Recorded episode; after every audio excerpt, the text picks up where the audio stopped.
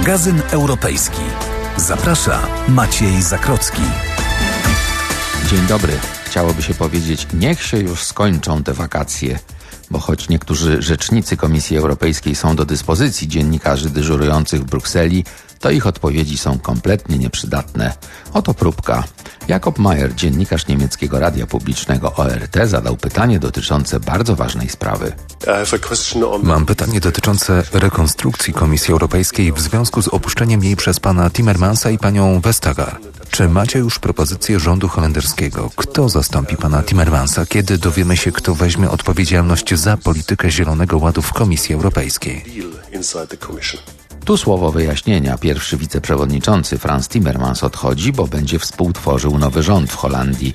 Pani Margrethe Vestager, komisarz do spraw konkurencji, będzie ubiegać się z kolei o stanowisko prezesa Europejskiego Banku Inwestycyjnego, a więc będą wakaty w komisji i to na ważnych stanowiskach. No ale na to pytanie rzecznik Johannes Bark odpowiedział krótko. Dziękuję za pytanie. Nie ma dzisiaj żadnej dla ciebie informacji na ten temat. Dociekliwy Jakob nie dawał za wygraną.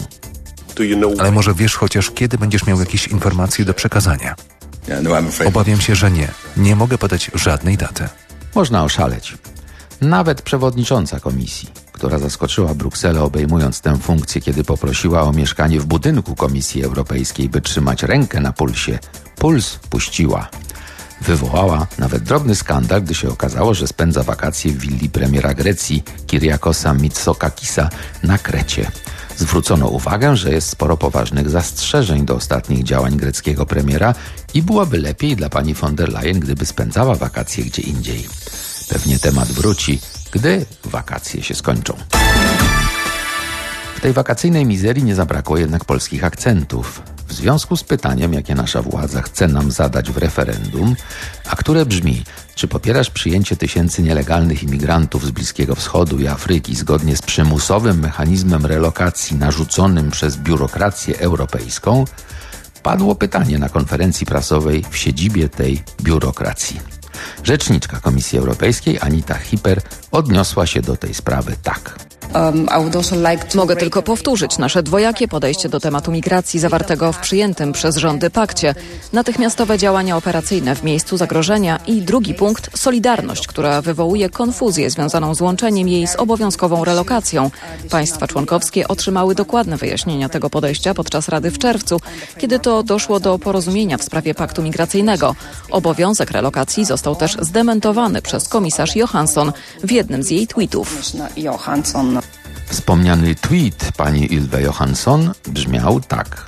We wnioskach nie ma obowiązkowej relokacji, a biorąc pod uwagę fakt, że w Polsce przebywa ponad milion uchodźców z Ukrainy, jest wysoce prawdopodobne, że zgodnie z negocjowanymi przepisami Polska sama kwalifikowałaby się do solidarności ze strony innych państw członkowskich. Ale przecież w tym referendum nie chodzi o prawdę, prawda? Z każdym dniem zbliża się nieubłaganie termin wygaśnięcia przepisów pozwalających na blokowanie importu z Ukrainy kilku produktów rolnych. Ma to się stać 15 września. Komisja Europejska powołała taką platformę koordynującą, która umożliwia rozmowy o tym, co dalej, bo państwa graniczące z Ukrainą chcą przedłużenia obowiązywania tych przepisów. Ukraina naciska, by je znieść. Rząd polski zapowiada, że brak przedłużenia będzie skutkować wprowadzeniem jednostronnego zakazu importu. Co w tej sprawie się obecnie dzieje, mówił kolejny rzecznik komisji, Bolasz Ujwari. Pozostajemy w pełni zaangażowani w pomoc dla Ukrainy, a każde wezwanie o przedłużenie środków zapobiegawczych poza 15 września jest naszym zdaniem dzisiaj przedwczesne. Wierzymy, że rozmowy platformy koordynującej doprowadzą do kompromisu. Chcę dodać, że dzisiaj odbyło się już szóste spotkanie w tej sprawie i wkrótce podzielimy się z Wami dokumentem na temat stanu rozmów. To dzisiaj oznaczało miniony czwartek. Na razie dokumentu nie ma, a napięcie także na polskiej wsi jest coraz większe. Trwają żniwa i zewsząd słychać opinię, że cena za plony jest nie do przyjęcia i z dnia na dzień spada. Jak pogodzić interesy rolników Unii z polityką pomocy dla Ukrainy? Pora na rozmowę w magazynie europejskim. Gościem magazynu jest pan dr Jerzy Plewa, główny negocjator spraw rolnych podczas negocjacji akcesyjnych Polski, były dyrektor generalny w Komisji Europejskiej w Dyrekcji Generalnej Rolnictwa i Rozwoju Wsi, dzisiaj członek Team Europe. Dzień dobry. Dzień dobry, dzień dobry Państwu. No, w Polsce właściwie już w różnych miejscach obchodzone są dożynki, a to oznacza, że żniwa albo się kończą, a na pewno są w pełni. Y, kiedy po ostatniej Radzie Rolnictwa 25 lipca pytano pana komisarza Janusza Wojciechowskiego, co będzie mm, po 15 września i czy przedłużona będzie ta decyzja o tymczasowym wstrzymaniu importu czterech produktów do pięciu państw Unii Europejskiej, powiedział: Zobaczymy między innymi, jakie będą plony. Y, no, trochę już dzisiaj chyba wiemy, czy Pana zdaniem to może być y, ważne dla ewentualnej decyzji Komisji Europejskiej, no a później i Rady o przedłużeniu tego, y, tej decyzji. No myślę, że przede wszystkim komisja jest, e, żeby zaproponować jakiekolwiek e, propozycje dotyczące CEU, jest zobowiązana przedstawić analizę, analizę sytuacji, która między innymi obejmuje plony, ale również e, inne zagadnienia.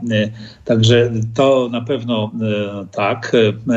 Trzeba zbadać, jakie są plony, jak wygląda eksport, jakie są również, jaka wygląda sytuacja cenowa.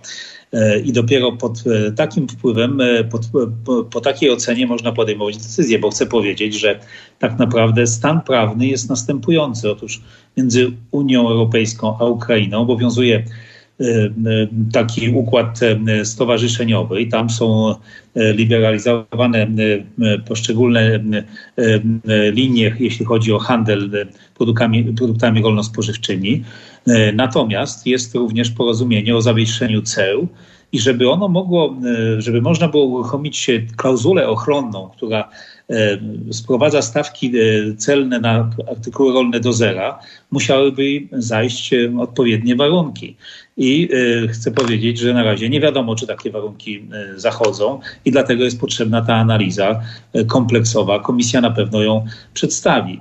Tymczasem dzieje się wiele różnych ważnych rzeczy między Ukrainą a pozostałymi państwami unijnymi, a, a szczególnie tą piątką Bułgarią, Rumunią, Słowacją, również nawet i Chorwacją która do tej piątki nie należy, ale kraje, o których wspominałem, a szczególnie Rumunia, próbują udrożnić, uruchomić te tak zwane korytarze solidarnościowe po to, żeby e, eksportować z Ukrainy zboże na rynki światowe.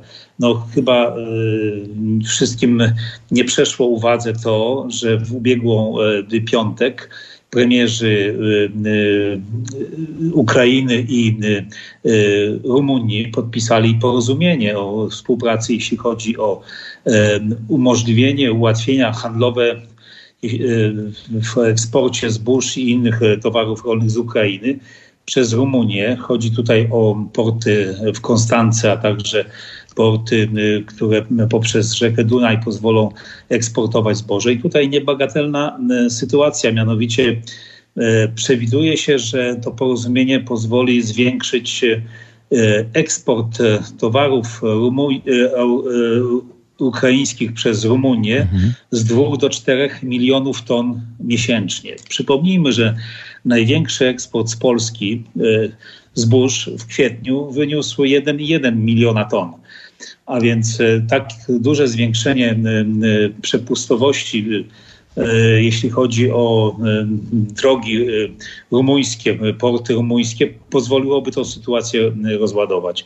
Czy to mogą być również okoliczności, ja wiem, że to może nie jest pytanie do pana, no, które spowodują, że polski rząd zmieni trochę stanowisko, no bo jak do tej pory chyba obowiązuje no, no ta teza pana premiera Mateusza Morawieckiego, który powiedział albo Komisja Europejska zgodzi się na wypracowanie regulacji, które przedłużą ten zakaz, albo zrobimy to sami.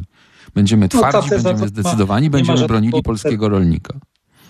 Ta teza nie ma żadnego uzasadnienia w faktach. To jest taki po prostu szantaż trochę chyba podyktowany sytuacją przedwyborczą, no ponieważ y, tak naprawdę jeśli są porozumienia, a te porozumienia są, e, chcę powiedzieć, że za przedłużeniem e, zawieszenia ceł na import z Ukrainy głosowały wszystkie państwa członkowskie, E, również Polska, a jeśli chodzi o Parlament Europejski, przedstawiciele partii rządzącej głosowali za. E, do, e, to przedłużenie zawieszenia o jeden rok, które obecnie obowiązuje. Musimy też zwrócić uwagę, że że, że ten zakaz to jest takie trochę powiewanie szabelką, bo on nie uratuje sytuacji na rynku zbóż w Polsce. Ten zakaz obowiązuje obecnie, a mamy ceny rekordowo niskie, niższe o 40, jeśli chodzi o ostatni okres oczywiście, bo one są na poziomie 800-900 zł za, za tonę pszenicy, czyli około 50% nawet niżej niż rok temu. A mimo tego, a to że dlaczego? Obowiązuje. No wiadomo, że wynika to z, z sytuacji ogólnorynkowej, jest większa podaż, mniejsze zapotrzebowanie, są dobre plony.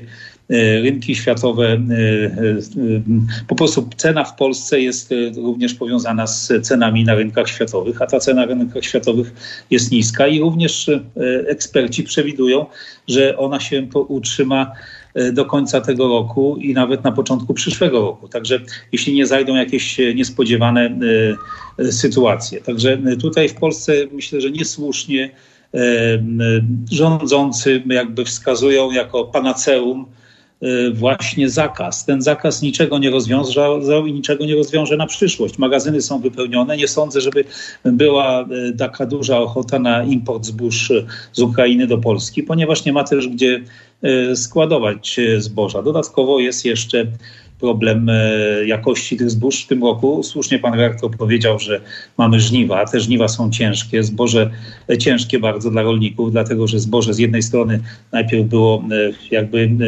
w, nie, w trudnych warunkach, bo była susza, później w czasie zbiorów deszcze przerasta, jego jakość jest trudna, trudno go wysuszyć.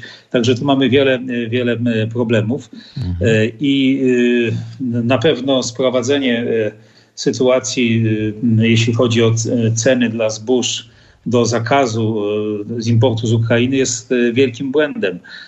No zamiast właśnie gaszenia tą przysłowowią gaśnicą pożaru, które pokazywał pan minister rolnictwa, należałoby właśnie rozmawiać o ułatwieniach dla eksportu ukraińskiego. Robi to Rumunia. Mhm. Między innymi podpisano porozumienie o ułatwieniu o wspólnej kontroli celnej, aby to zboże e, i inne produkty natychmiast mogły opuszczać e, właśnie terytorium Rumunii i być eksportowane do, na rynki trzecie. Tego u nas No ale to jeszcze bym poprosił w takim razie już krótki niestety taki minutowy komentarz do pytania. No to jeżeli nie kwestia y, tego zakazu y, jest powodem niskich cen y, i jak rozumiem niskiej opłacalności dla producentów unijnych, to z Pana doświadczenia pracy w Komisji widzi Pan jakieś rozwiązanie z poziomu unijnego czy Komisji Europejskiej, jak poprawić sytuację finansową producentów zbóż w Unii Europejskiej? No, e, te możliwości e, istnieją pewne, ale nie, nie są nieograniczone, ponieważ e, to wszystko sprowadza się do budżetu, a ten budżet jest określony. I taką jedną z pozycji w tym budżecie jest rezerwa kryzysowa. Ona wynosi ponad 400 milionów euro, 440, ale te środki już zostały rozdysponowane. Polska otrzymała e, kwotę około 40 e, milionów euro. Pozostałe środki zostały rozdysponowane wśród innych państw na zwalczanie właśnie skutków również suszy, E, a także na zapewnienie płynności finansowej e, gospodarstw, mhm. które są e, w kłopotach. Poza tym nowych środków nie ma. Inne są na dopłaty bezpośrednie, na również wspieranie inwestycji. Jedynym źródłem może być tak zwana pomoc państwa, ale tutaj no, też są określone reguły. Także częściowo rolnikom można pomóc, ale tej, tej, nie można też przedstawiać tej sytuacji, że to jest złote rozwiązanie. Nie, niestety tu są te problemy tak trudne, ponieważ decyduje pogoda z jednej strony i sytuacja rynkowa. Notowania no. giełdowe y, w Europie pokazują, że y, te ceny są ustabilizowały się na poziomie około 40 do 50% niższym niż w roku ubiegłym o tej samej porze.